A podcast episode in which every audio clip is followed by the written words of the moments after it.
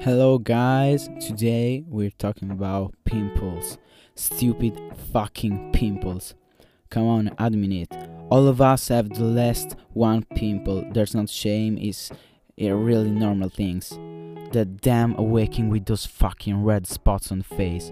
Oh, damn. With the fear of being seen in the face because they might disgust you. But in the end, nobody even does. And do you know why?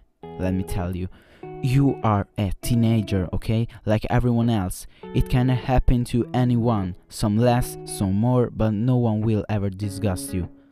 All of the teenagers, and me too, have this fixation on looking good, but what makes you beautiful? Is to be yourself. What makes you special is not how beautiful you are, is not how you dress, is not how popular you are in school. It's your personality. I'll give you an explain, okay? Look at the best no boy in your school charming, full of girl, probably also captain of your favorite sport. He always looks so perfect, but he's really just an appearance. He's not really happy, maybe. He's not really as important as he seems, because when he goes home, who's there with him? The girl of the day, some friend, but what about a true friend?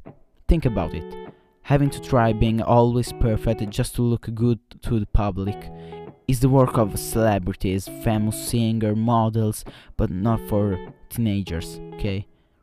Remember that you will always be the best as long as you are yourself.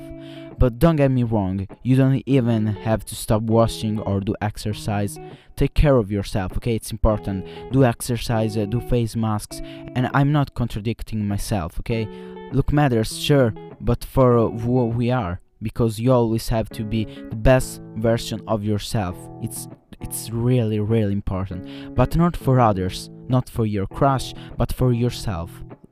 Look at you. You are special and you have the potential to be what you want but still being yourself is really really important. So guys this is my advice. Listen to me and try. Love yourself. See you next time